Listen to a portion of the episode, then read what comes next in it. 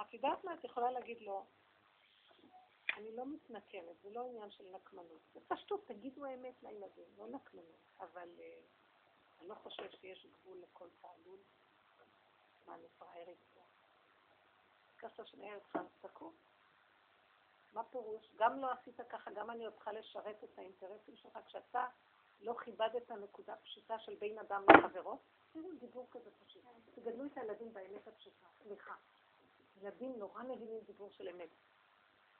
סליחה, אין מה לבקש ממני עכשיו. מה קורה? הילדים עושים מה שהם רוצים, אחרי רגע האמא מתרצה להם, אמא אפשר לקבל זה טוב, מה אתה רוצה? אתה רוצה עם בצל או עם שום או עם זה? מה אני אעשה לך? עם מה אתה הכי אוהב? כאילו, זה הזוי, כי את לא שמה לב עד כמה את מתמסרת. אבל אם הם קטנים והם לא יכולים להכין לעצמם, אז מה? לא? הילדים הקטנים, לא צריך להתנקם כי זה אוכל, אבל את יכולה בתוספות לעמוד. אם אני רוצה, תלך תעשה ככה, אתה יכול אה, לתלות את התיק, לא רוצה. הוא מצפצף, התיק על הרצפה, הוא לא תולה את התיק. דברים קטנים. אחרי שתי דקות, אם אני רוצה ממתק, את לפעמים לא מקשרת, שוכחת, נותנת לו את זה. לא. לילדים קטנים לא צריך לדבר איתם יותר מדי, תפיק, תפיק, תקבל ממתק. אין מה לעשות. ללמד אותו גבול. אה, אם אני, אימא אמרה, איך? מה? אז מה הוא לומד מזה? שוחד? ואם הוא עושה, הוא מקבל. נכון, לא. מאה אחוז. אז מחר מה תבטיחי לו? ב.מ.ו? לא מבטיחה, למה להבטיח? אל תבטיחי מראש. את רואה מה את עושה? לך תעשה ככה כדי שאני אעשה לך ככה. לא, לך תעשה ככה. נקודה. כי למה? כי ככה. מה תתני לי? נו, זה שאתה עושה מצווה, זה טוב. לך תעשה מה שאמא אמרה. אחר כך אם הוא מבקש, הוא מבקש. זה לא קשור בגלל שהוא עשה, אני אתן לו. מבינה? לא צריך שיטת האנשה ופרטים. צריך דבר מול דבר, מידה כנגד מידה. אתה נוהג ככה, ככה ינהגו איתך. הבעל אבל הבעל...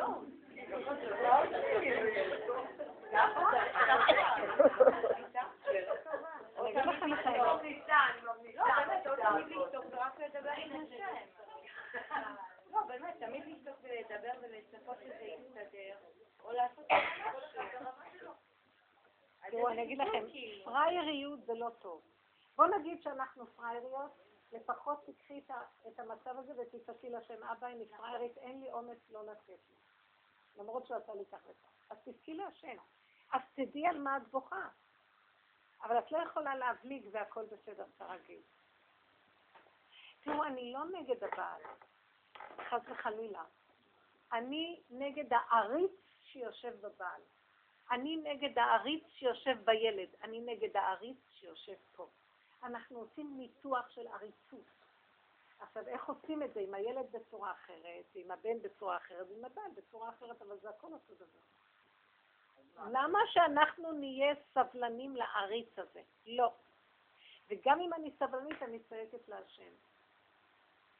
הם עבדו אצל פרעה, אבל הם כל היום צעקו להשם, זה שני דברים שונים, כי מה הם יעשו? אבל מצד שני, כל היום צעקו להשם, ויצעקו להשם ותל שבתם אל האלוקים. מבינה? אז זה עבודה. להכיר איפה נקודת חולשה שלך. מול הבעל, הרבה פעמים, את מפחדת. אז אני לא אומרת עכשיו, אל תפחדי. עצות אני לא נותנת, זה קל לתת עצות. אתן רואות את הפחד, אפילו שזה לא נראה פחד. אבל אם זה לא פחד הרבנית, זה רצון כן לנהל או כן להעביר את המסר, או כן להגיד, זה לא פחד. זה לא בעיה להעביר את המסר. השאלה אם יש מי שמקשיב. אבל זה זמן שקט, אפשר לכם פה קפה ולשבת. לא בפעד. אז אוי ואבוי לנו איתו מקשיב.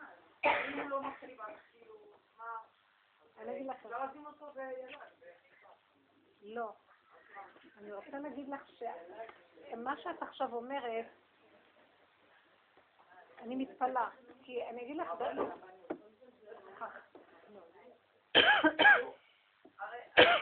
אתם לא בקו שלי.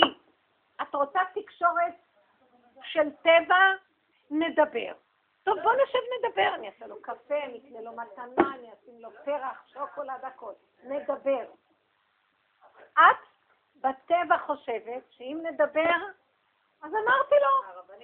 סוף סוף הוא הבין, וסוף סוף הוצאתי את מה שכואב לי, נכון? בין ההבנה לבין קיום הדבר, 500 שנה הבדל. אני מדברת אחרי 500 שנה. אני רוצה להגיד לך דבר אחד, למה הוא, לא, למה הוא מבין?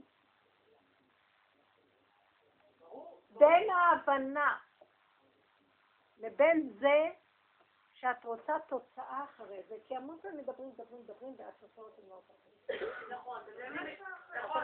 אני לא רוצה יותר שיחות ייעוץ ותקשורתיות.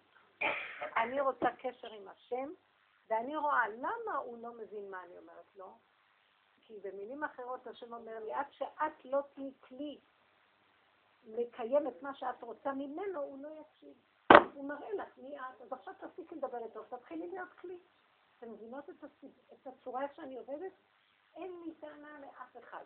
עכשיו אני רואה שבעצם אם הוא מצליח להפחיד אותי, לי יש בעיה של חרדה. מה זה קשור אליו? והוא מתלבש באותה חרדה ומוצא שם פתח להתגדר, וככה זה נהיה דפוס קבוע. ואני נהיית החרד והוא נהיה שולט. וזה הדפוס שככה היה בכל השנים. ואני לא רוצה יותר לדבר. אתה יודע, היום זה דור של דיבורים. אתה יודע שאתה מנצל את החרדה שלי? אה, כן? מה פתאום? אני לא, מה פתאום? בסוף נניח נביא אותו להבנה שזה נכון. את חושבת שיכול להתנהג אחרת? קודם את תתנהגי אחרת, את לא תהיי חרדה, ואחר כך הוא לא ינצל את החרדה. מה את רוצה, שהוא לא ינצל את החרדה כשאת חרדה? הבנת מה אני אומרת? זה אומר שקודם כל נדרש מאיתנו עבודה. לכן הפסקתי כבר לדבר. הפסקתי לנהל שיחות של הבנה, אותו דבר עם הילדים. את נותנת לו שיחה, הרצאה, מלב אל לב, מוסר, ונדמה לך, או, סוף סוף העברתי לו את המסר. למחרת, כאילו כלום לא קרה. היית משתגעת. לי היה נדמה ואני הולכת לישון טוב, כי סוף סוף היה לי תקשורת נהדרת עם הילד. תקשורת חד צדדית. למה זה לא עובד? כי אנחנו לא כלי להעביר נכון את המסר. כלומר, כי אנחנו רק מקשקשים. אנחנו, אם יביאו אותנו בניסיון, אנחנו בעצמנו לא עומדים בניסיון כמו שהילד לא עומד, אז מה אני דורש ממנו? קשוט את עצמך תחילה ואחר כך תדבר. נמצא מה שאנחנו פה מדברים בשיעור זה לא תקשורת חיצונית של הבנות ודיבורים והעברת תכנים. זה כל היום כולם עושים במשרדי החינוך, בייעוצים, בהדרכות, הכל תרנגולות מקשקשות. אני אומרת, בוא נסגור את הדיבורים. בוא נסגור את השפה הזאת. בוא נתחיל לחפש את עצמנו. אבל השנים אנחנו דין וחשבון, יום כיפורים. ותראי שהכל תלוי בך. ואז אני רואה שיש לי חרדה לא נורמלית. אם אני מתבוננת לעומק, אני מספקת לילד את המקום שלו. למה? כי אני מופקרת, הילד מנצל את ההפקרות שלי ועושה מה שהוא רוצה בי. למה הבעל ככה וככה ואני ככה? כי אני נותנת לו, כי אני מפחדת, ואני מפחדת, מפחדת, ואני, והוא מזהה את זה בתת הכרה, והוא מנצל. עכשיו, מה אני צריכה לעשות? לבוא להשם ולהגיד לו, אבא, אין תקוע יותר ממני. תשמעו, אני עבודת יום הכיפורים. אין תקוע יותר ממני, אין לי טענה לאף אחד, גם לא את הקיום שלו, אבל אני מספקת לו את המזון למשהו, אחר כך הוא עושה איתי. אז תרחם עליי, כי גם אני לא יכולה לשנות את זה, אני תקועה, רק אתה יכול לעזור לי, תעזור לי. גם שאני, אה, אני יודעת שזה החרדה שלי, אה, בין הידיעה וההבנה לבין זה שאני לא אהיה חרדה 500 שנה עבודה, אני לא יכולה לצאת מזה, אבל אתה כל יכול. זאת עבודת אמונה, תקשרו את הצבעים, את הפחדים, את החרדות, את הפגמים, את כל, אפילו את הסיפוקים והרגושים, את הכל תקשרו עם השם. אל תאמינו בעצמכם, תבקשו ממנו ישועה. אבא, אני לא יכולה רק אותה. קשרו את הצבעים להשם, אין לכם מושג בישועת כזאת. כמו בצאת יום הכיפורים. יתגלה עלינו אור מדהים. אומר לו, אבא, אני לא רוצה להיות שפוטה של אף דמות פה. אני לא רוצה להיות קורבן של אף אחד. מקסימום שלך. שלך זה התקרבות אליך. אבל של השני ידרוס אותי, יאכל אותי. גם אם הוא האדם הכי קרוב אליי, כי זה הטבע, אחד דורס את השני. ככה זה השם אסר בעולמו. צריך להיות במדרגה של צדיק, לא לנצל אחד את השני. אבל בטבע, כמה שנהיה אוהבים אחד עם השני, זה הטבע. אימא גם אוכלת את הילדים שלה, בלי שתרצה. אני אוהבת מאוד את הילדים שלי. אני מוסרת את חיי. שקרנית גדולה מאוד האימא. האימא נהנית למסור את חייה. יש לה משהו בטבע שיש לה מזה סיפוק. שאם, תבינו, אחר כך היא אומרת לילד, כמה אני אוהבת אותך, מה נתת לי? במילים אחרות, כמה אני אוהבת את עצמי שאני אוהבת אותך. הבנתם מה אני מדברת פה? כמה אני אוהבת את התכונה הזאת של האימא, תנסה לקחת לי אותה, אין לי חיים. אתם מבינים? ואחר כך אני הולכת לילד, כמה נתתי לך מעצמי? מי אמר לך לתת לי? הוא אומר לה. יש כאלה טיפול. למה? השם אומר לו להגיד לה, את עוד מנצלת את הילד לכבול אותו במסכנות של האימהות שלך, כשאת באמת נהנית מהמקום הזה. אתם מבינים מה אני מדברת? תתבוננו במה שאני אומרת עמוק. האימא אוהבת את הילד כי הילד מספק לה את האימהות שלה. אם היא לא תאהב אותו, אין לה אימהות. אז היא אוהבת את האימהות שלה. הילד הוא רק מספק לה את האימהות. אתם מבינים? עכשיו, היא אומרת לילד, אני אוהבת אותך, אני אוהבת אותך, מחבקת אותו, נשקת אותו. למה? היא אוהבת את עצמה, היא אוהבת את האימהות שלה. הילד מספק לה את המקום הזה. בוא נגיד מחר הוא לא יספק לה, תיתן לו שתי סטירות. הוא אומר לה, אמא, אתמול אמרת, את אוהבת אותי. היום לא סיפקת לי את האימהות שלי, אתה תקבל סטירה. הבנתם? אז איפה יש הילד? כי הוא סתר לה את האימהות שלה, אז היא לא תיתן לו. בגלל זה יש את מצוות שילוח הקן, נכון? מה? שילוח הקן כן. שילוח הקן זה שלח את האם, כי האימא מסוכנת, היא בטבע, אימא טבע זה נקרא. אבל תראו, זה דרגות עמוקות של התבוננות. אנחנו שקרנים סופר. לפחות לא נכיר את זה, מה אני מאשימה את הבעל שהוא כזה? הוא שקרן גם, אבל אני קודם. אז עכשיו מה שאני צריכה להגיד זה להכיר את זה ולהגיד לו, אבא תרחם עליי. נמצא שכל המצבים חוזר תמיד אליי ואליו. אני אדבר איתם, אני אגיד להם, אבל את עיקר המשקל תשימי בפנים. אני לא אומרת שנהיה עכשיו אילמים בבית. אל תדאגו, מכאן ועד שנהיה אילמים זה לוקח הרבה זמן, אבל לפחות המשקל הוא כבר לא בגניבת דעת הזאת, של התקשורת החיצונית. הבנתם מה אני אומרת? אבל מה קורה מתעלמים? מי? בן אדם מתעלם? ממני? השם אמר לו להתעלם. עכשיו, אם השם אמר לו, אז אני חוזרת להשם, אני אומרת לו, אבא, אין כאבים יותר גדולים שאני עומדת מול בן אדם ואני מדברת איתו והוא מתעלם. זה למות מרוב כאבים, נכון?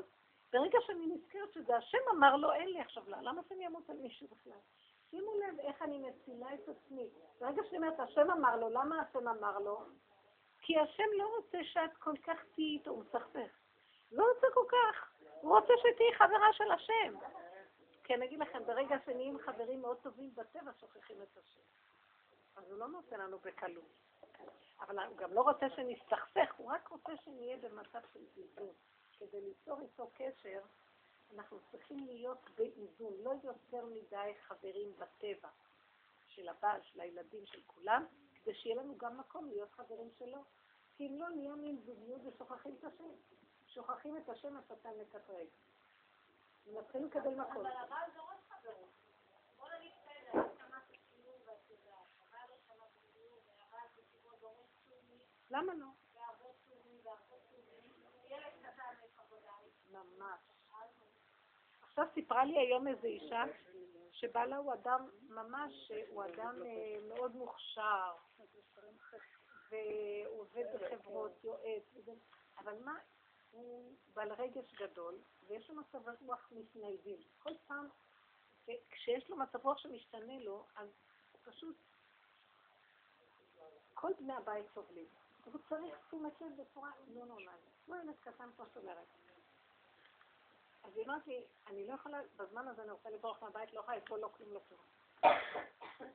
אז אמרתי לה, שאם היא תתבונן, בעלה, יש לו את הטבע איך שהקדוש ברוך הוא ברא אותו, הוא לא ישתנה.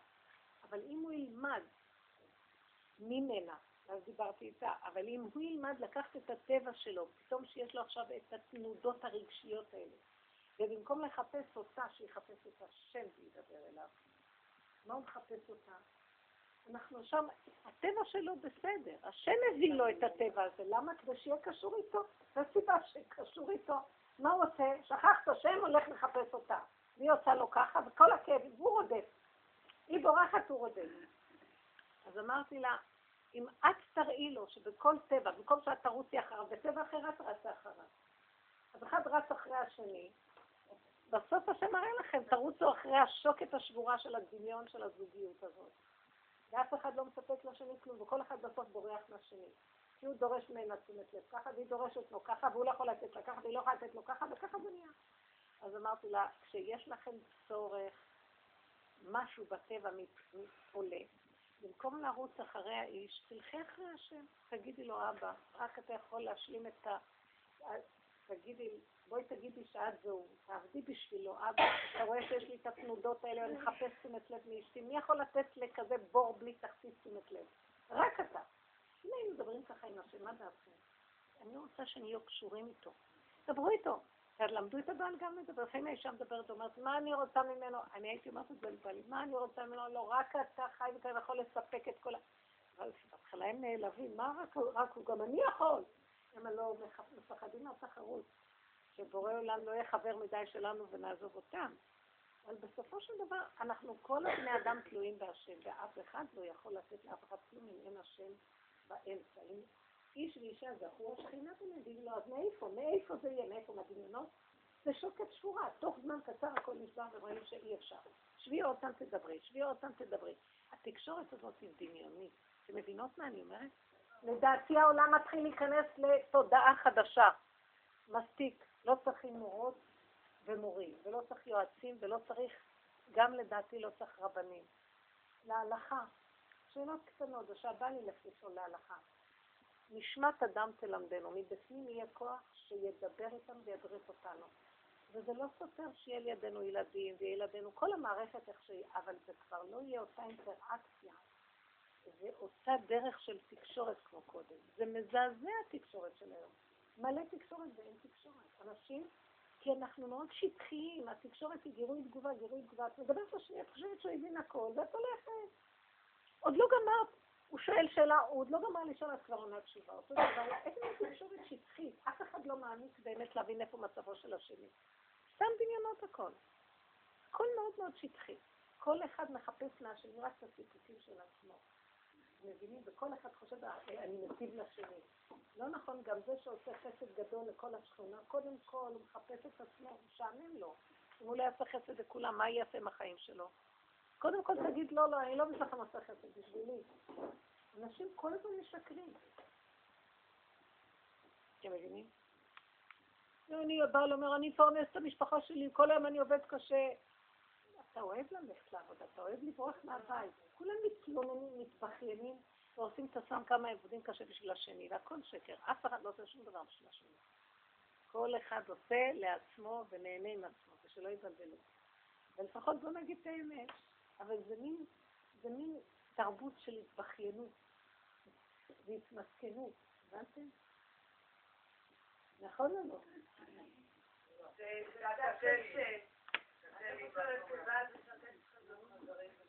אני אמרתי עכשיו שלא יהיו חברים, את לא מבינה מה אמרתי, אמרתי שהשם יחבר. את רוצה להיות את ובעלך ושהשם שילך לעזאזל. לא. כן. לא. מאה אחוז. לא. אין. את רוצה שהשם ייכנס ותהיה לך ישועה מהשם?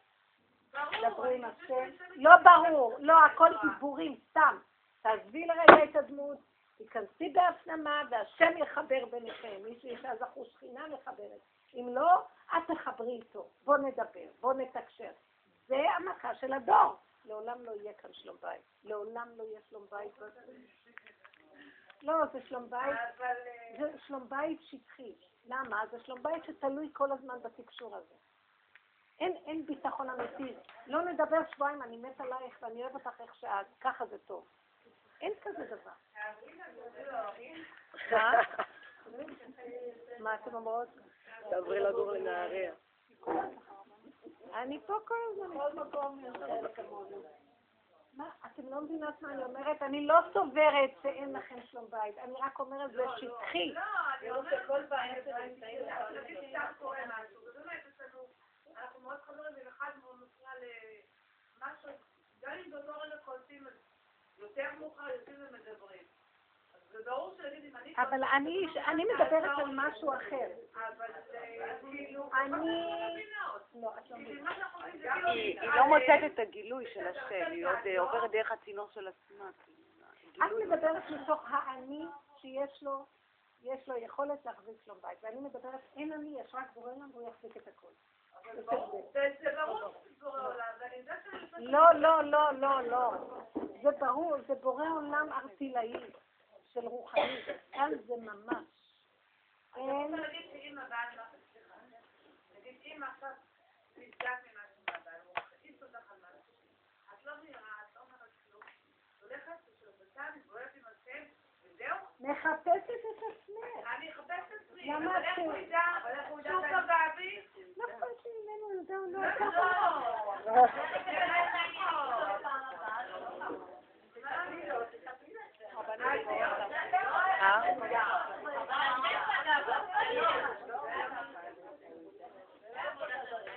הבעל הוא שליח של השם. אני רוצה. גילוי של בורא עולם. פה יתגלה הבורא והוא יסדר את הכל. אם הדברים יסתדרו, זה הוכחה שיש חי וקיים. זה עולם אחר. עכשיו. לא, זה העולם הפסיכולוגי הרגיל של החיוביות, החשיבה החיובית הטובה, של. הישות שלנו. אני רוצה לשאול אותך שאלה בחורה שמה. אבל אני לא. רגע, רגע, אני לא שומעת. מה? מה,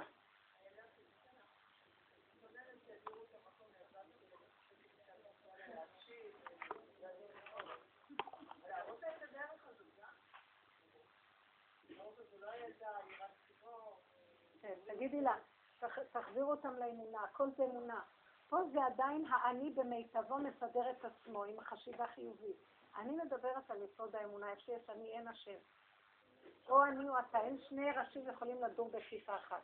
אז הבן אדם צריך לקחת את היסוד שמחפשים, זה עבודת יום הכיפורים מההתחלה ועבודת כיפורים זה החלק הבא. אז זאת אומרת שהבן אדם מחפש את עצמו, לא את השני. איך אני אדע?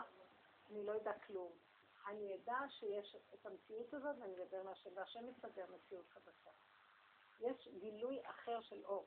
עם הילדה את יכולה לדבר גם כן אותו דבר. תלמדי אותה שהיא לא תכעס על החברה ההיא, שהיא תגיד, השם סובב שהחברה עושה לי ככה. למה?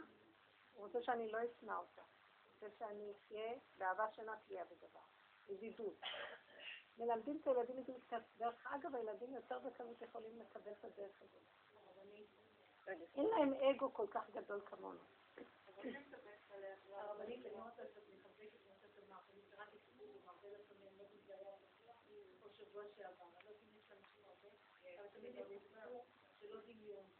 הייתה איזושהי אימא שהייתה צריכה לקנות את הילדים שלה, לבנות שלה, לא היה לה כסף, לא היה לה כסף, הייתה לה בת אחת, שכל היהודים שהיא הסתדרה עליו, אבל הייתה בת אחת, שכל הזמן נגנה נגנה עליו, אמרה לה, אמא, אני רוצה תמונה חדשה, אבל אמא, היא אמרה, מאיפה אני אקרא? אישה של אברך, אין לה, הייתה לא מצויה בבית. היא אמרה לה, תדעת מה? תתפללי להשם, שייתן תמונה לחבילה.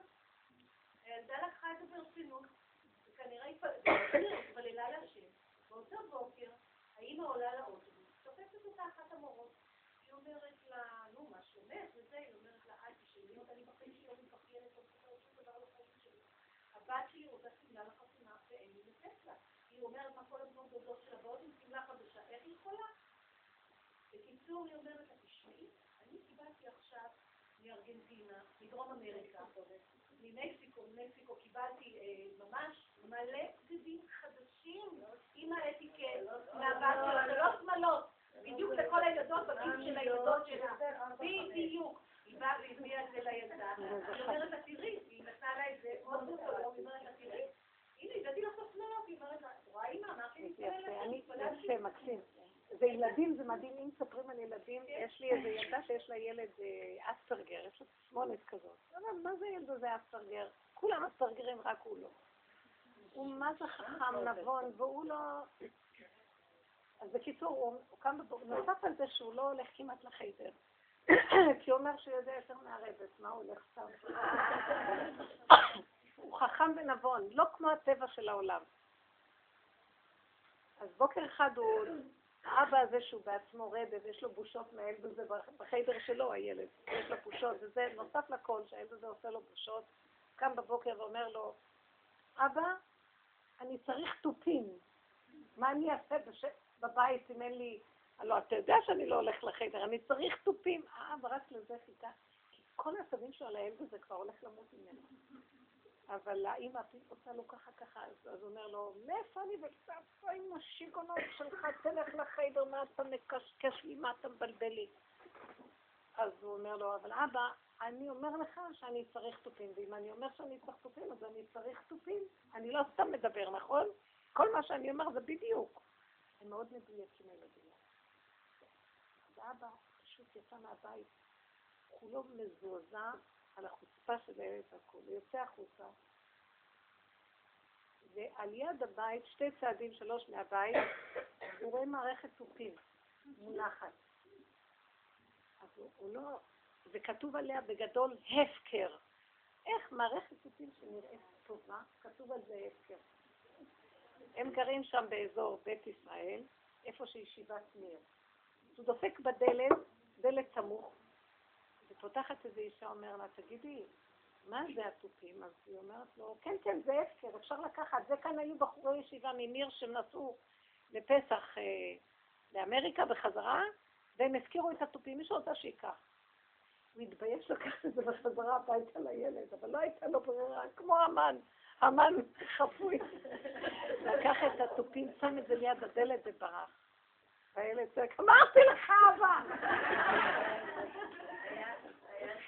אותו ילד, מספרת לי האמא, הוא מרגיז אותם כי הוא לא ילד רגיל, אבל הוא לא, הוא לא מציק להם, הוא רק מאוד מדויק במה שהוא אומר, ואף אחד לא יכריח אותו לעשות שום דבר שהוא לא רוצה. אין, יתהפכו על שמיים. בבוקר הוא קם, אומר לאמא, אני צריך עשרים שקל. אז לא, היא אומרת לו, תשפוך את ההשפעה, אומר לה, אני לא יכול עכשיו. למה? כי אני צריך עשרים שקל. היא אומרת לו, תשפוך את ההשפעה, התחילה לצעוק עליו. הוא אומר לה, מה קשור עכשיו ההשפעה? אני צריך עשרים שקל, את לא מבינה. מה את מערבבת את הדברים? אני צריך עשרים שקל. הוא ממוקד בנקודה שלו. אז התחילה להגיד, משוגע, נוסף על כל הצעות שלי, אין לי סבלנות אליך, ועוד אתה תקבל עשרים שקל, מה אתה חושב לך שזה הפקר פה? הוא יורד במדרגות, אחרי רבע שעה, חמש דקות הוא חוזר עם שטר של עשרים שקל. אומר, אמא, מצאתי במדרגות היא אומרת שכל שני וחמישי יש לו סיפורים מהסוג הזה.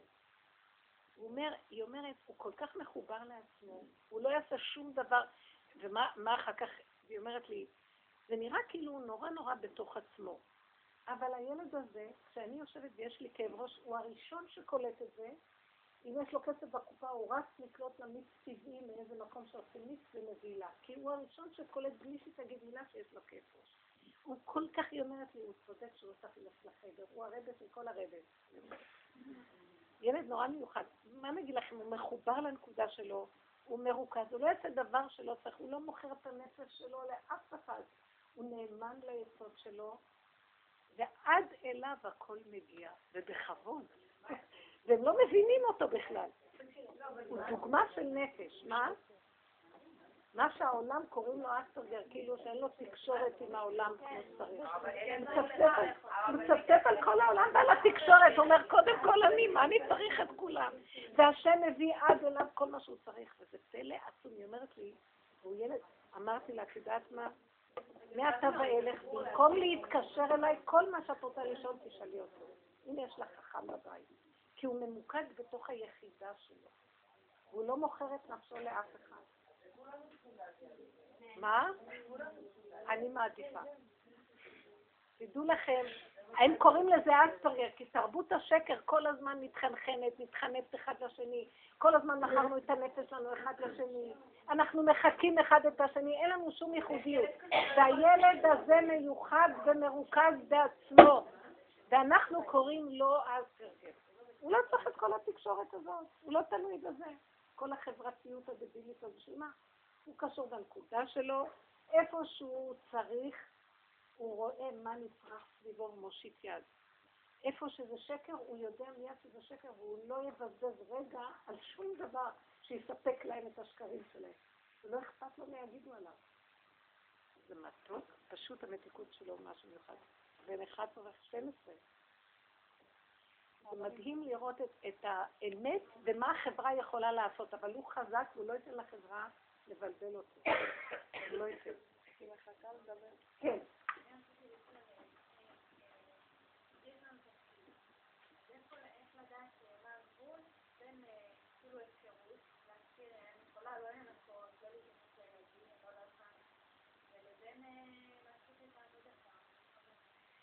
תראו, תדברו עם השם. אנחנו לא יכולים להפקיר את התפקיד, אנחנו יכולים, אם קשה לנו, זה ההתחלה. תמיד יש להיות הפרעה, קושי, מצוקה, צער, אפילו יש מדי רחבות של אה, שמחה, גם כן. כל דבר שיוצא מהאיזון שלו, להיות קשורים עם השם. תדברי עם השם, מה תגידי לו? ריבונו שלם, אין לי כוח לנקות, תעזור לי, זה תפקיד. אני לא רוצה להיות עבד לניקיון, מצד שני זה תפקיד שיש, זה תפקיד שלי כאימא, כאישה.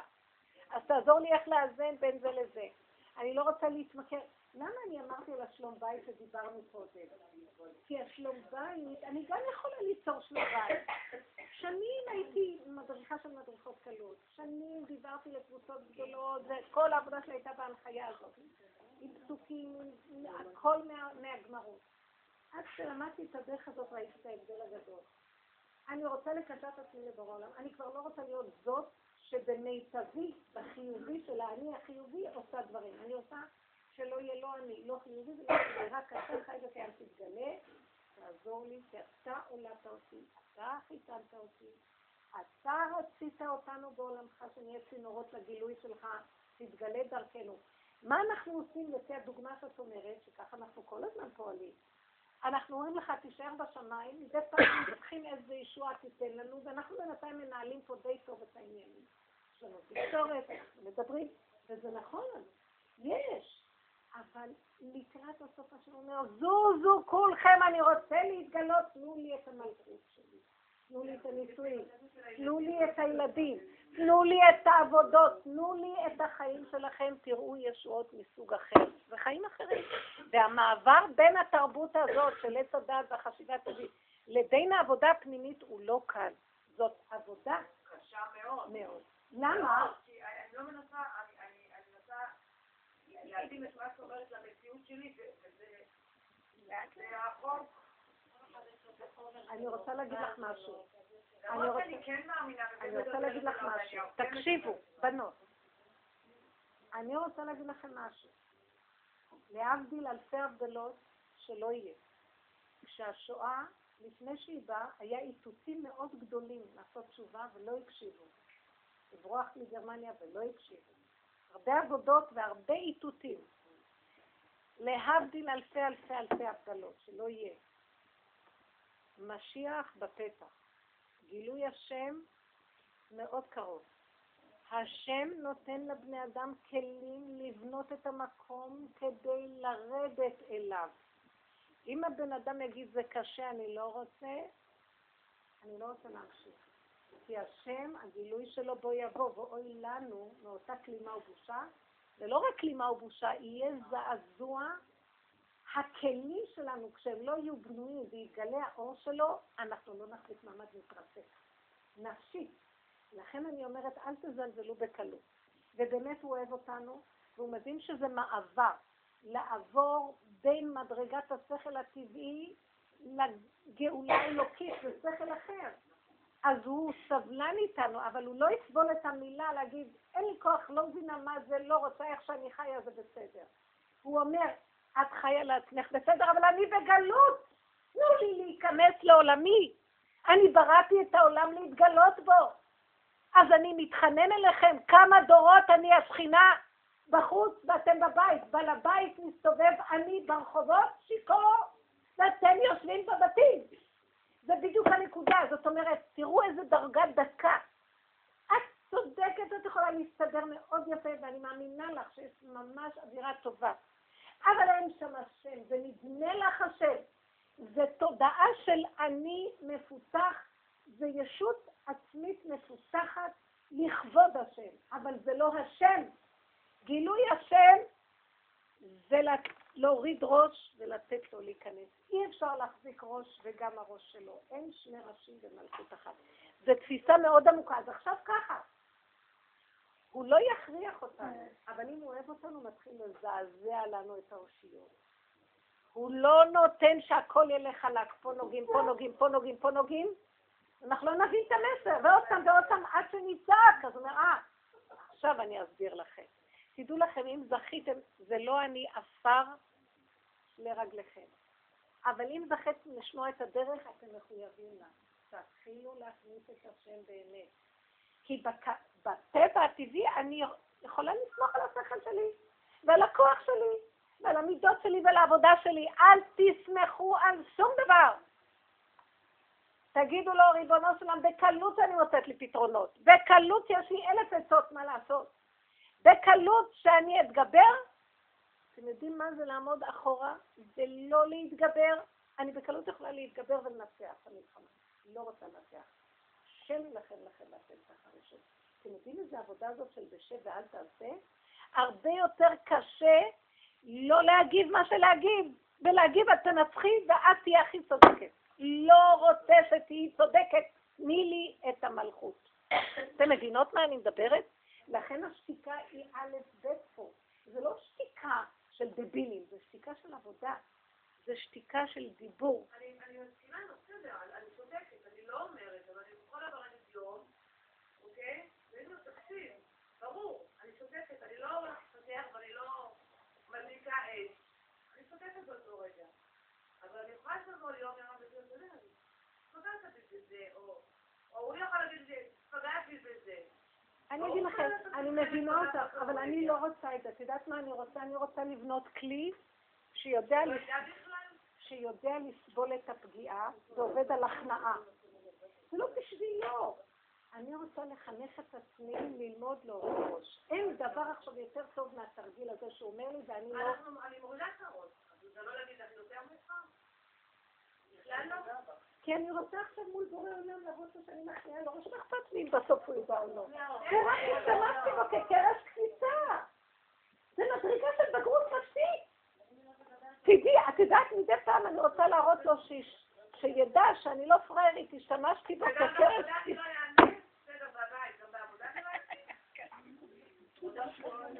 אני מוכן, לא, אתן יודעות מה, אני נשמעת מאוד אבסולוטית. תדעו לכם שזה לא ככה. פעם עונים, פעם נופלים, פעם זה. השם יכריח אותנו לשתוק. אני לא אומרת לכם שזה קורה בבת אחת, זה לוקח עבודה. אבל תדעו התכלית ותעני, ולפעמים תגידי לו, ולפעמים יגיד לך, ואני לא אומרת שזה הולך מעכשיו לעכשיו. אבל אני דיברתי על התכלית. התכלית, בנות, בתכלית אין לנו, הדין וחשבון זה רק אליו. אין לכם מושג איך השם יאהב אתכם ויעשה לכם ישועות, ובסוף, את לא תאמיני, הבן, בלי שתגידי לו מילה, הוא יבוא ויגיד לו, את צדקת במאה בלי להגיד מילה. אין לך גילוי של השם יותר גדול מזה. וכשיגיד לך את זה, כבר לא אכפת לכם, את צודקת או לא, כי את כבר מעבר לזה. תבינו, אני רוצה להביא אתכם למדרגה אחרת. אנחנו נאבקים זה כל הזמן. מה? רציתי לומר שהרבה פעמים קורה, לא כל כך הרבה, אבל קורה שאני שותקת. מישהו אומר משהו ואני שותקת. ואז מה שקורה, אני נותנת לשני את המקום להבין מה היה פה.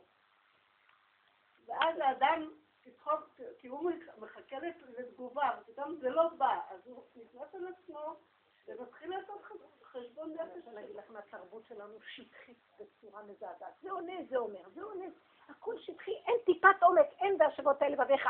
כל הגאולה האחרונה תהיה השבה אל הלב. גילוי הלב, די, נמאס מה... מוח, העולם מלא מוח, משוגעים מרוב מוח, והלב אטום.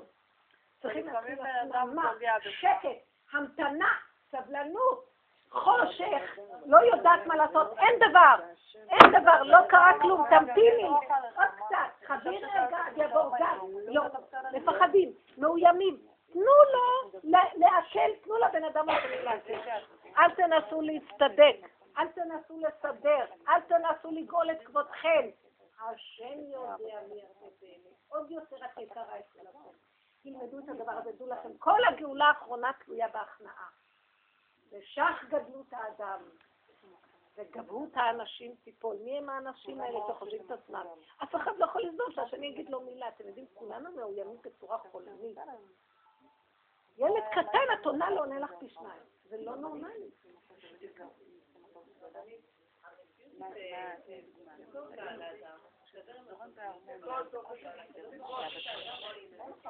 רק שנייה, מה? יכולה להיות טובה. אבל הקדוש ברוך הוא מביא אותנו למציאות אה, ממש, אדם הכי קרוב לא יכול לפגוע בה ולהיות נגדך, וברגע שאנחנו עושים את העבודה הפנימית ופונים לשם ומדברים איתו, ברוך הוא מחזיר לך את ההגנה, את רואה? ומעצמו יוצא לבד, יאללה, בנות, אני. כל כך שמחה, באמת, באמת, אני לא סתם אומרת, בואו ניתן צ'אנס לגילוי אלוקות. אתם יודעים שאנחנו לא נותנים לו צ'אנס להתגלות? ולא רק שלא נותנים, עוד נדמה לנו שזה הוא, והאגו הזה לשחק אותה בורא עולם. זה לא הוא. אני אומרת לכם, זה לא הוא. ותעשו מבחן הכי קטן. הכל זה השם, נראה מישהו רק ייגע לכם ביבלת כשהכל השם, איך אתם נשברים. אם זו, מה אכפת לך? למה את נשברת? זו הוכחה שזה האגו. אנחנו כל הזמן במאבק, וקוראים לזה השם. זה דיבור אחד.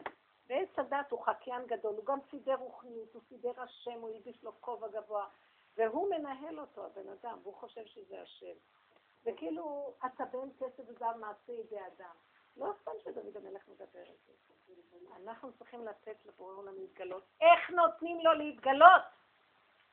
רב אושר היה אומר, איפוק אחד שווה אלף צומות. בוא נראה אותך מתאפקת רגע, אז אני יודעת שנתת לו מקום. כל כך קל לנו לעשות אלף צומות, איפוק קשה לעשות. אתם יודעים כמה קשה אלף צומות? איפוק אחד לא מסוגלים. זה מראה אם יש השם או אין. קטנות. התאפק- אתם יודעים מה? שנים של עבודה. וכל כך קשה לי, יש לי אגו, יש לי רצון לענות, כולנו אותו בני תרבות. אני מוצאת את, הרבה, את עצמי אחרי שנים, ואני נחתכת לי הלשון, כמה קשה לי לא להגיד, אחרי שנים של עבודה. אתם כבר לא צריכות לעשות עבודה כמו שאני, ואני עשיתי עבודה, והרבו אושר עשה בשבילנו את כל העבודה, וכל הצדיקים עשו בשבילו. מפעם לפעם זה פחות. ועם כל זה אני אומרת, יואו, לא לענות, ולא רק שאת לא עונה, באותו רגע להגיד, אבא זה הכל אתה, ואני לא מציאות בכלל, כמה עבודה צריך בשביל זה. מביא גאולה. תנצלי את כולם, הבן זה רק סיבה להגיע למדרגה הזאת. הילד זה סיבה, אף אחד לא קיים פה. כשתבוא הגאולה לא יהיה קיים אף אחד, כל אחד לבד יהיה נידון. אז תנצלו את כולם לדבר הזה. הלכנו לאיבוד בעולם הזה. כאילו, מה כבר יש לנו? איזה בתים מופלאים ואיזה תקשורת נפלאה עם כל בני הבית. הכל כאילו כל הזמן, מאבדים את החיים על כאילו. אין אמת. הבנתם? אין אמת. זה עבודה אמת. תודו, תודו. תודו לפני השם. כן. רציתי לספר משהו שקרה לי לפני בערך 15 שנה או 20 שנה. הייתה לי, יש לי אחיינית, היום היא לא בת חמש, אבל אז היא הייתה בת חמש. היא באה אלינו לבקר וכאן אני רוצה לצאת, בואי, בואי החוצה, זה היה. אמרתי, חכי, צריך לשטוף את הכלים, צריך לסדר את המצוות, עוד מעט לא יהיה חושך. אה, טוב, היא אה, עלתה על הכיסא כדי לעזור לי, זה, נלך החוצה. יצאנו החוצה, אני רוצה הביתה, קר לי, באמצע אוגוסט קר לה. אה, אמרתי, "טוב, עכשיו יצאנו. בקיצור, היא מילה, התחלנו להתנצח, והילדה קמה אותה על הקרשים. אמרה, מה את בכלל מבינה בילדים? יש לך ילדים? את יודעת שאת ילדה מאוד גדולה, את רוצה ללכת הביתה? אם את מספיק גדולה בשביל לדבר אליי ככה? תלכי. היא אומרת, מה אני מפחדת? אמרתי, את מפחדת? זו הבעיה שלי. והתחלתי לעשות, פשוט התחלתי לשיר לעצמי, פשוט לא ידעתי, התביישתי. התחלתי לשיר לעצמי, להתעסק עם עצמי וזה, ואז היא התחילה לבכות. למה את בוכה? מישהו הרביץ לך? לא, אבל אני ילדה רעה, ואני מתחצפת, וזה וזה. לא שאת לא ילדה רעה. לא שאת מתחצפת, זה נכון, את מבינה שלי ולסבתא, שסבתא שלך מבוגרת, אין. לא כדאי אה, לבוא כדי לשמוע איך את מתחצפת אליהם, כי זה לא יש לי שמה בבית, זה ברור. זאת אומרת, זה נכון שכשאתה לא שם לב אליהם, הם מתחילים לעשות את החשבון שלהם. זה ממש נכון. אני רואה שאת כל הזמן שמה את הדגש על הדבר הזה. היא אומרת כל הזמן יסוד נפלא. באותו רגע, הבן אדם אי אפשר לסמוך עליו על כלום. הוא הלא, כל רגע משתנה, פניו ככרום. רגע ככה, רגע ככה, רגע ככה, רגע ככה. ואיך הוא מחשיב את עצמו, ואיך הוא, אם רק נוגעים בו ופוגעים בו, כולו נשבר יסיסים, כאילו איזה אמת מהלכת על שתיים פה עכשיו. אי אפשר לסמוך על זה. רגע היא רוצה ככה, רגע היא רוצה ככה, רגע היא רוצה ככה, רגע אז היא פשוט רואה כל, ראתה כל הזמן את הדואליות שלה. טוב, הוציאה אותה. עכשיו אחרי כל זה היא עוד מחזירה לה, עם כל זה שהיא בעצם נזקקת לה. במקום שתהיה לה הכרת הטוב, אז היא מעליבה אותה עכשיו, אומרת לה, היה לך ילדים איך שאת. הבן אדם מתהפך כל הזמן, שמתם לב? עכשיו תראו, היא ענתה לה. הנקודה היא להבין איזה טיפשים אנחנו שלוקחים את עצמנו כל כך ברצינות. לוקחים את הבעל, לוקחים את הילדים, לוקחים את כולם, לוקחים את עצמם, לוקחים... תדעו לכם, כולנו מכזבים. אני בחובדי אמרתי, כל האדם כוזב, אמר דוד המלך. מה אשיב להשם? העולם הזה כולו כזב אחד גדול. כל התרבות הזאת שקר. ברגע שאכלנו מעץ הדת, ירדה יללה לעולם. מה אנחנו כל כך רציניים וחשובים ואחראים, ופעם אנחנו בדיכאון, ופעם אנחנו בגאווה. אם רק ייקחו ממני טיפה את הדמיון שלי על כבודי, אני נשברת. אם רק מי שיגיד לי איזה מילה טובה, אני כבר בעננים יושבת מי יבנה לי ומי ישווה לי. אנחנו עלובים. לא מבינים שאנחנו עלובים? בואו נתחיל לראות איך אנחנו נראים. טיפשים, טיפשים. ובסוף מה שנראה, אתם יודעים מה יקרה? כל עיקר העבודה להתחיל להתבונן איך אנחנו נראים. בהתחלה אנחנו שבורים שככה אנחנו נראים, תראה איך אנחנו נראים, אין לנו רמה תת-רמה. אחר כך גם לזה אנחנו מתחילים לצחוק, אנחנו תת-רמה. אז בהתחלה זה יהיה כיפורים, ואחר כך יהיה פורים, זה כל העבודה. אז בואו נתחיל עם הכיפורים. איך אנחנו נראים, אוי ואבוי לנו, על חטא שחטאנו ועל חטא, מה זה על חטא? על הפגם, על החיסרון, אנחנו חסרים בצורה מדהימה. וכל היום חושבים שרק עוד קצת ונהיה כבר שלמים קרוב לקדוש ברוך הוא, יד ימינו וסגנו הראשון. תראו איך אנחנו נראים, אין לנו רמה. ואין להאמין לנו בשום צורה. כל האדם כוזב. אם כן, ריבונו של עולם, אנחנו צריכים קודם כל להכיר את הזוויות השונות של הכזב שלנו. שאת חושבת שיש שלום, שיש הכל, אבל אין כלום, כי אין השם. אם אין השם, מה יש לאדם? אבל כל הזמן אנחנו ככה, יש לי ילדים, אני השקעתי בהם שקרנית, את השקעת בעצמך. השקעת בטבע שלך, של האימהות, כי יש לך סיפוק מהאימהות. ייקחו לך את הסיפוק הזה, את לא יהיה לך חיים בכלל.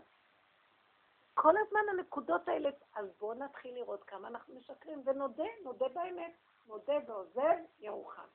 השלב הבא, זה יום הכיפורים, מודה ועוזב. השלב הזה מתחילים פורים, צוחקים. אתם חושבים שנשתנה? לא נשתנה. אנחנו דפוקים עד הסוף. רק השם ייכנס בדפיקות ויעשה מזה חגיגה של צחוק. פשוט, השם, השם יגיד, תצחקו קצת, מה אתם כאלה רציניים? הכל כאן בדיחה. מה? רגע, העולם הזה זה כולו הרף עין. אין כאן כלום, מה אתם כל כך רציניים? כמה אדם צובר הון, בשנייה הולך מפה.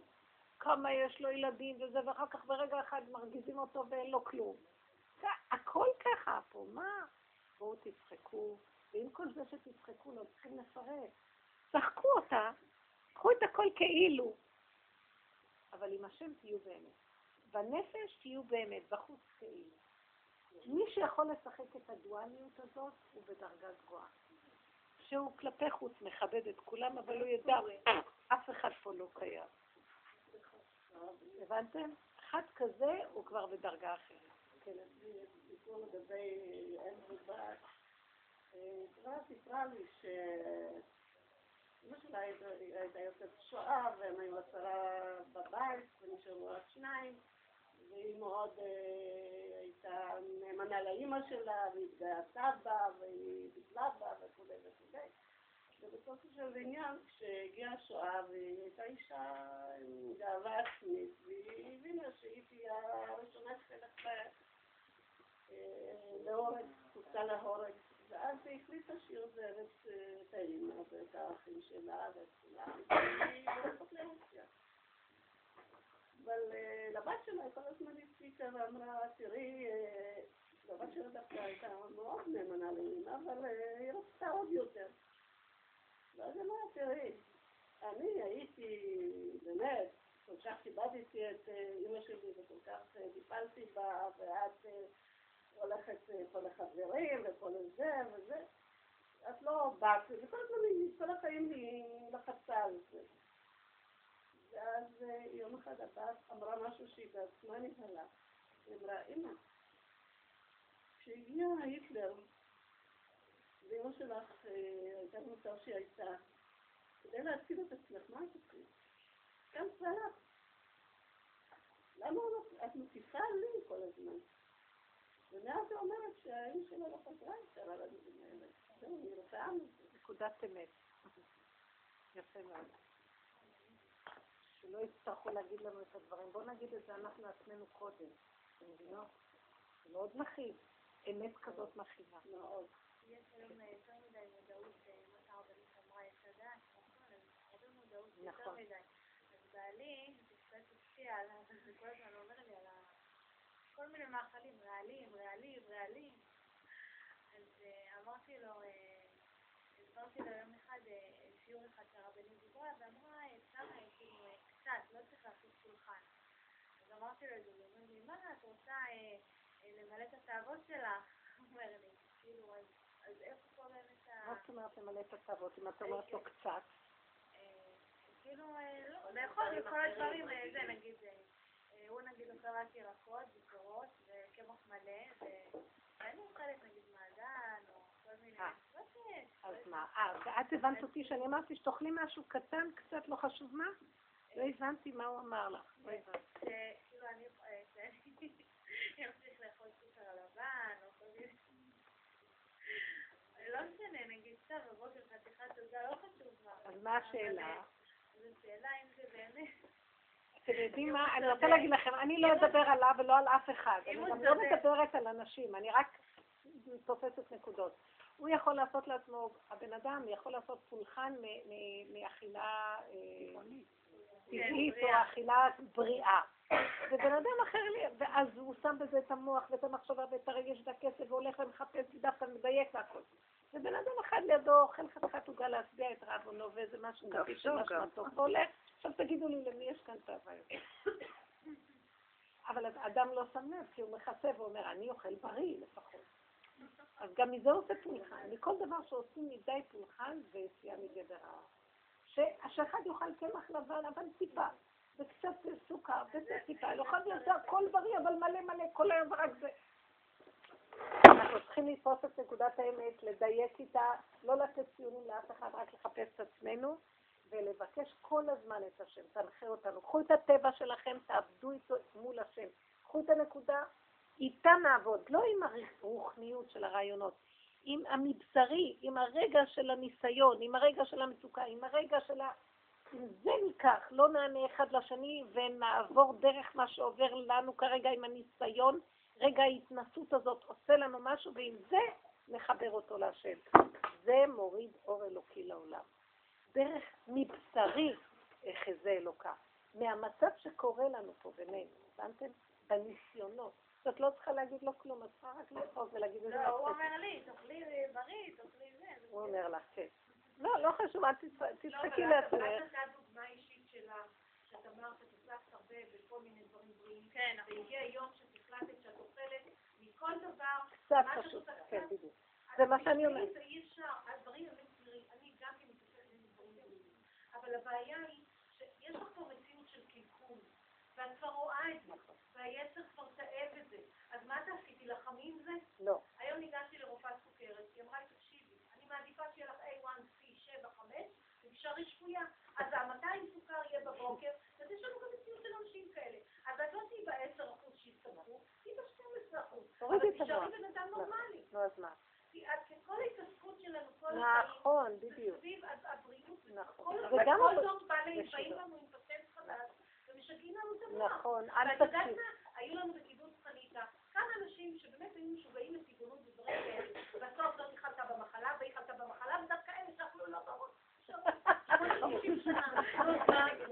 לא, לא, באמת, אז איפה, באמת, איפה אנחנו? האקססיביות בנקודה זה החולי. האקססיביות.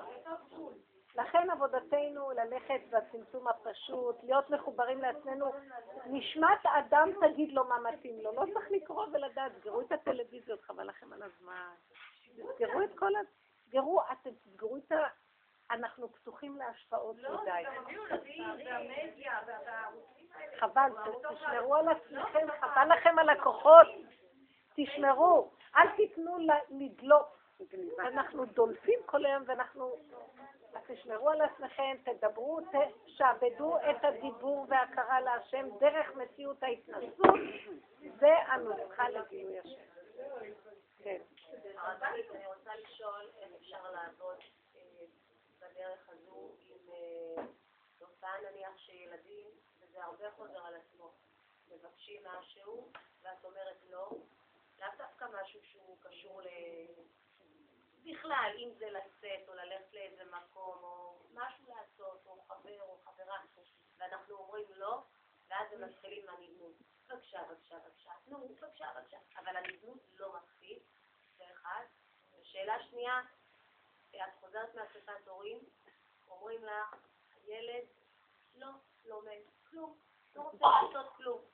פשוט כלום. תגידו לי, אני יודע שהוא זה יכול, כל אני- הזמן קורה לכולם, מה קרה? כן, אז אולי תסגרו את. בתי הספר. הילדים לא תחגגו את הילדים, הם העמיסו על הילדים. כולם אומרים את זה. הם העמיסו על רוצים הילדים.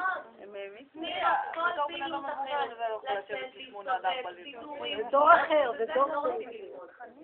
מה, איך מתמודדים? זאת אומרת, איך אני עומדת גם מול הרבנים? מה אני עושה? מרימה ידיים, עוזבת? מה אני אגיד לכם? זה דור המעבר, הוא הדור הכי כאוב, והוא הכי סובל. כי התרבות כבר כל כך מקולקלת, והמערכת כל כך... אבל הם הכי אמיתים לפרק את כל המהלך. ואי. אפשר לפרק, אי אפשר, זה סבל. אז מה שתעשי, אה, שרה במיעוטו. הילדים מאותתים שזה ממש לא המערכות שצריכות להיות להם, לא מתאים. אבל אי אפשר לשנות, וזה מה שיש. לפחות אל תיקחי את זה ברצינות, ואל תשתגעי. הילדים היום מאוד יצריים, יצריים. זה נשמות מעולמות התוהו, כך כתוב זה בזוהר, ברמח"ל, שלקראת הסוף יופיעו נשמות כאלה, שהם יש להם המון אור פנימי, אבל אין להם כלים, אין להם יכולות להתרכז, להיות במקום אחד, להיות במקום של חושך, להחשיך את האורות, הם כל הזמן קופצים, קופצנים, יצריות. זה גם מלשון, מלשון יצירה, הם מאוד יצירתיים, הם בעלי רגש, הם, הם לא יכולים באנליטיקה של, של המוח של עץ הדת, הכל נופל, התוכנית הזאת עומדת ליפול, והילדים כבר מגיעים בצורה אחרת היום. מה שיהיה, אני מציעה לכם, אתם כאימהות, מאחר ואנחנו רואים, זה סוג נשמות, לא יעזור לנו. בואו נמעיט את הכוח של עץ הדת, כמה שפחות להקשות עליהם, כמה שפחות לעמוד עליהם עם כללי ברזל, כמה שפחות, יותר להתרצות ולהתרכך ולדבר עם בורא עולם, שהוא ייכנס במרווח שנוצר, שהם חלילה לא יהיו מופקרים והם לא יהיו כאלה שיפלטו מהמסגרות. תבקשי ממנו, ריבונו שלם, אני לא יכולה ללכת נגד. תגידי לו, לא הולכים, לא עושים, הוא יש- הוא ישגע אותך. הרבה פעמים אני מעלימה את עצמי, אני אומרת לו, לך תשאל את אבא. מעניין, מול האבא הוא יכול יותר לעמוד מה שהאימא. הוא יקבל יותר. תמצאי פראייר אחר שיגיד לו מה לעשות ולא את. או שתיעלמי מהשטח, או שתגידי לו, כשאת אומרת לו דבר, אז תנסי לסדר שגם תשיגי דרך זה דבר אחר. כאילו שיהיה לו, לילד, איזה מגבלה דרך זה שאת נותנת לו לעשות משהו, שיהיה לו איזה מגבלה מסגנון אחר שתגביל לו קצת היצריות. כי אי אפשר לחנוק, אבל גם אי אפשר לתת את ההפקרות. זה כל הזמן המינונים האלה, ולצעוק להשם שזה הדור הכי קשה. היום זה הדור הכי קשה, כי נשמות חדשות באות לעולם, זה דור מעבר. ואין לנו יכולות, אז המסגרות לא מכילות את המהלך הזה, ומצד שני, את לא פראיירית. אימא אחת אמרה, אמרה למורה, היא אמרה לי, אם את תכתבי לי עוד פתק אחד, ללמוד רק עם עוד עשר דקות עם הילד הזה, אני אשתגע. כי כל מורה רוצה רק חמש דקות, רק עשר דקות, רק שלוש דקות, רק... אני לא מסוגלת לעבוד רגע אחד עוד עם אף אחד. כאילו היא אמרה, אני על הקצה שלי, אני מסרתי אותם לכם בזמן שהם אצלכם, תנו להם את השיעורי בית והכל. אל תשלחו אותם הביתה עם מטלות לא, עליי. ואין ספק שגם אין הרבנים עצמם שם, בתלמידי תורה, הם מענישים בעונשים כאלה, כן. הוא אומר לילד, סילוק שלושה ימים, סילוק יומיים. יום אחד אמר לו, אם אתה לא מגיע עם ההורים, אנחנו לא מגיעים. הוא התקשר, הוא אמר, אבא שלי לא רוצה לבוא. טוב, תביא את אמא. אמרתי לו, גם אמא לא רוצה לדבר בטלפון. לא רוצה לדבר. נכון? הוא השתגע למחרת בבוקר, אמא, מה אני אעשה? אמרתי לו, אל תלך, אל תעשה כלום. אז הוא מתקשר עוד פעם לרבה, הוא אומר לו, "אה, הרב, אמא שלי לא רוצה לבוא לבית ספר. אז הוא אמר לי, מה? אז אה, אמרתי לבעלי, תקשיב, אני עוזבת, קח, דבר אתה, אני לא מדברת, די, לא רוצה לדבר. בעלי לקח את הטלפון, הוא אמר לו, תשמע, אתה מעניש שהילד יישאר בבית? הילד, אתה לא מעניש אותו, אתה מעניש אותנו.